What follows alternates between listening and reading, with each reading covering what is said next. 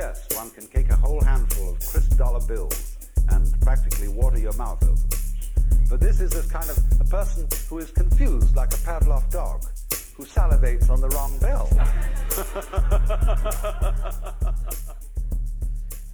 Hey folks, welcome again to Basis Point. Uh, still don't have a tagline. I only got one submission, and it was by my little brother, and it sucked. Uh, he gave me his permission to make fun of him on the podcast about how bad it was. Um, he sent it to me in a text, but I deleted it. Um, but it was so, so bad. It was literally like the most generic sounding opening for a podcast. It was like, Hi, welcome to Basis Point. I'm Brennan Harris. And that was pretty much it. The offer's still open if you send a good opening statement to basispointpodcast at gmail.com and I like it and I use it. Um, you may qualify yourself for a bag of chocolate gold coins that I went over all the details about last episode. Um, and even if it sucks, I won't make fun of you. The only person I'd make fun of publicly is, you know, my brother, and I only did it after I got his permission. So I love you, buddy. Okay, this week um, I'm actually going to go over two chapters. The first one's really short, and both of them I feel like I can summarize them pretty simply. So, chapter three is the name of the chapter is that the division of labor is limited by the extent of the market. And he talks about a few different things, but the main idea is that transportation of goods and the cost of transportation of goods plays a major role in the economy. He even goes so far to say that the reason civilizations are built around bodies of water, um, like along coastlines and rivers, is that it costs so much less per pound of goods distributed to do that on water, like on a barge or a ship, than it is to move it on land. He gives the example that a wagon uh, is drawn, you usually have two operators, two horses, and the wagon, and all of those uh, means incur cost. You have to pay the wagon drivers, you have to pay for the maintenance of the wagon, and uh, you have to feed the horses and everything. And you can carry about four tons of goods. Then he says if you move merch on a ship, you've got more guys, you got six or eight men to man a um, good watercraft, and you have to maintain that, which is it's way more expensive to like repair a boat than it is to repair a wagon. But with those eight guys and a little bit higher maintenance costs, you can carry 200 tons of, of cargo. And so that's the equivalent of like 50 wagons. And that's a really big deal because the cost to move things is borne uh, by the people who either buy or sell goods that are transported in some way by a third party. And this idea that the cost and means of transportation really shapes society and shapes civilizations could be highlighted again in the next few years as autonomous vehicle technology totally transforms our transportation industry. In fact, there is a candidate for president in 2020. His name's Andrew Yang, and he is running primarily uh, on the platform that self driving cars and other automation technology is going to put more American workers out of jobs than has ever happened in history. And that it's going to create such a problem in our economy that we're going to need safety nets and political mechanisms to handle the burden on the economy that um, all those unemployed workers, especially truckers, are going to pose. So I'll let him explain. This is a um, conversation he had with Joe Rogan on his podcast. Here we go. Only 13% of truckers are unionized. Um, so 87% are like Dennis, where they're small independent firms. Mm-hmm. And a lot of them actually uh, bought or leased their own trucks. Uh, so they took out tens of thousands of dollars and the equivalent of a mortgage to get this truck. And so if they have to compete against a robot truck that doesn't stop, that's like, you know, that's existential level stuff. Yeah. And right now, truck drivers have time use regulations where they cannot drive more than 14 hours a day. Uh, so you can't, you literally cannot compete Right. because the robot truck's just going to keep going hour 15, 16, 17, Yeah. et cetera. So these guys make, some of them make really good money. Like some of them make 70, 75, $80,000. It's one of the higher paying jobs for um, men without a, you know, college degree.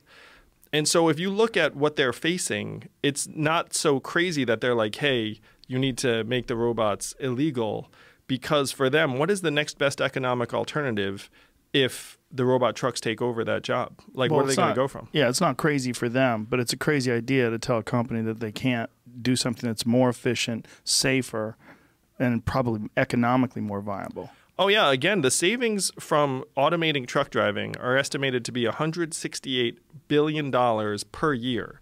And not just labor savings, but also equipment utilization because the trucks never stop, fuel efficiency because the trucks can daisy chain together so there's less wind resistance, mm-hmm. fewer accidents because right now truck accidents kill about 4,000 people a year. So you'd probably save lives. There's a very, very powerful argument for the fact that we should be trying to automate this stuff. Yeah. But on the other side, you have literally three and a half million truckers who rely upon this for their livelihoods to support their family. And there's going to be a lot of passion, a lot of resistance to this. Anyone who thinks that truck drivers are just going to shrug and be like, all right, I guess I had a good run. I'm just going to go home and figure it out. That's not going to be their response. Right. It's going to be much more likely that they say, you need to make these robot trucks illegal. Or they're just going to park their trucks across the highway, get their guns out, because a lot of these guys are ex military, and just be like, hey, like I'm not moving my truck until, uh, you know, I get my job back. And th- there'll be a lot of truckers in the same situation. It's interesting that in the 1700s, Adam Smith made the argument that transportation technology and the costs associated with it transform and kind of define civilizations. And that is just being reaffirmed with the reality um, that Yang highlights here.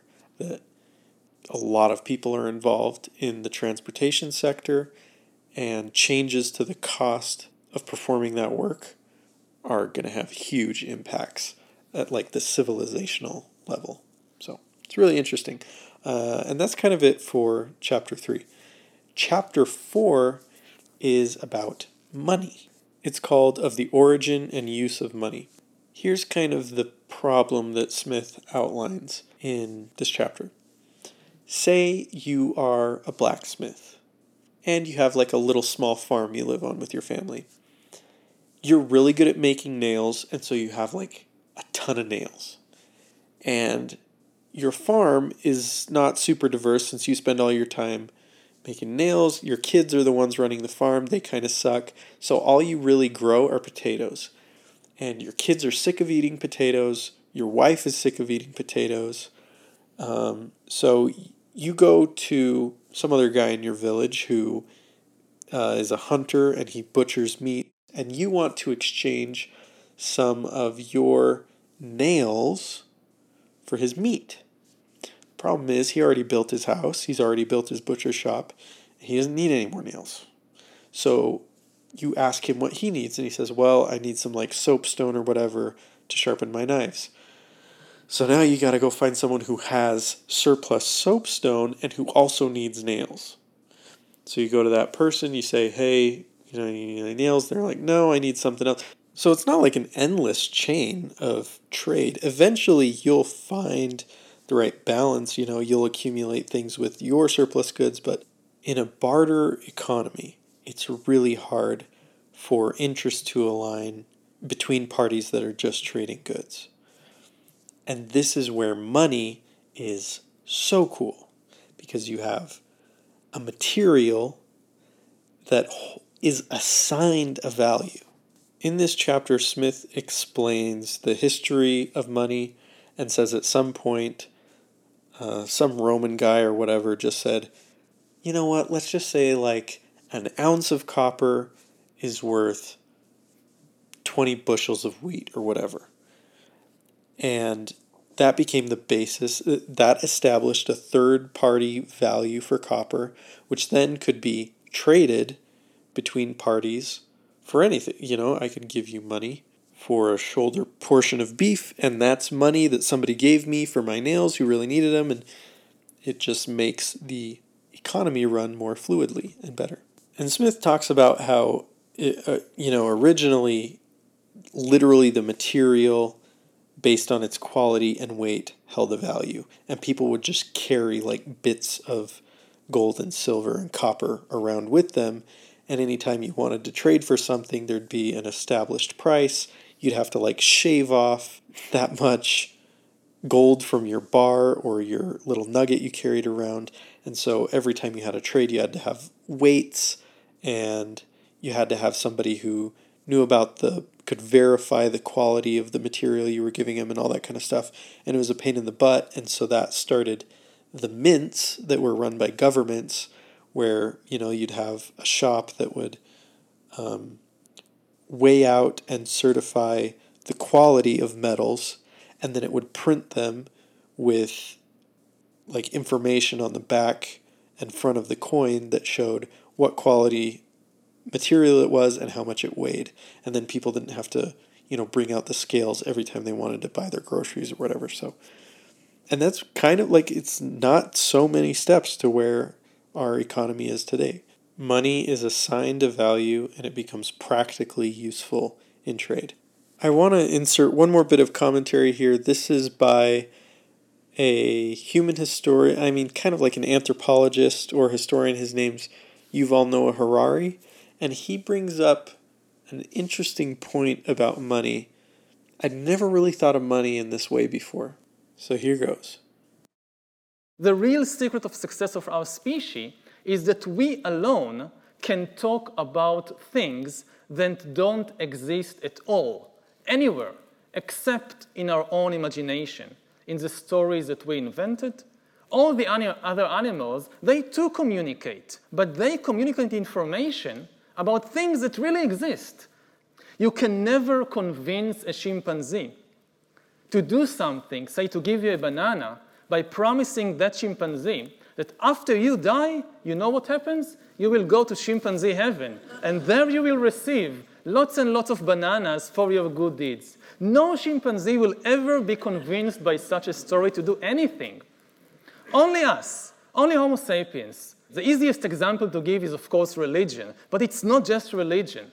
It's the same with our legal system, with our political system, with our economic system. Money is also just a story. Chimpanzees and dolphins and wolves, none of them man uses money. None of them, they, they can exchange things. I give you a banana, you give me coconut. But the idea of money, this is something unique to humans because, again, it is based on a story about something that exists only in our imagination we take, say, a piece of paper or a piece of gold, which is worth nothing. You can't do anything with gold. You can't eat it, you can't drink it, you can't wear it, you can't even make weapons out of it because it's too soft. So you take something without any inherent value and you tell a story. Look, this piece of worthless metal or this piece of colorful paper, it is worth 10 bananas. And if enough people believe that story, then it becomes an extremely effective story. Millions of strangers are willing to do amazing things and sometimes terrible things just for these colorful pieces of paper. This is the power of the human imagination. So we see then that Homo sapiens, in contrast to all the other animals in the world, lives in a dual reality. Other animals, they live inside an objective reality we humans also live in this reality. We also encounter trees and lions and, and rivers and mountains, but we also have another reality. In addition to this objective reality, we also live inside a fictional reality, a reality that we invented that exists only in our, in our, imagination, a reality that contains things like nations, which are just the stories that we invented, which contains money, which uh, is populated by gods, which uh, includes things like human rights, which again, it's our invention. And what is amazing about history is not only that humans inhabit this dual reality, the, the layer of objective reality, and on it another layer of fictional reality. What is really amazing is that over time, fictional reality has become more and more powerful until we reach the situation today when the very survival of trees and rivers and lions and chimpanzees depends on the imaginary stories that Homo sapiens has invented. We are living inside the dreams of mythical entities like the European Union and like Google and like the dollar, which exist nowhere except in these fictional stories. And you can test yourself, you can check for yourself, try to see what are you thinking about, what are you worried about during your day-to-day life. Many people find that they think very little about real things like trees and rivers and lions, and most of the day they are constantly preoccupied by these fictional inventions like money and like nations and like gods and corporations and things like that. The implications of the ideas in chapters 3 and 4 of The Wealth of Nations make me feel something. And I think it's summarized well in this quote by David Lynch. He said, This world is wild at heart and weird on top. And that's how I feel. See you next time as we get into chapter 5.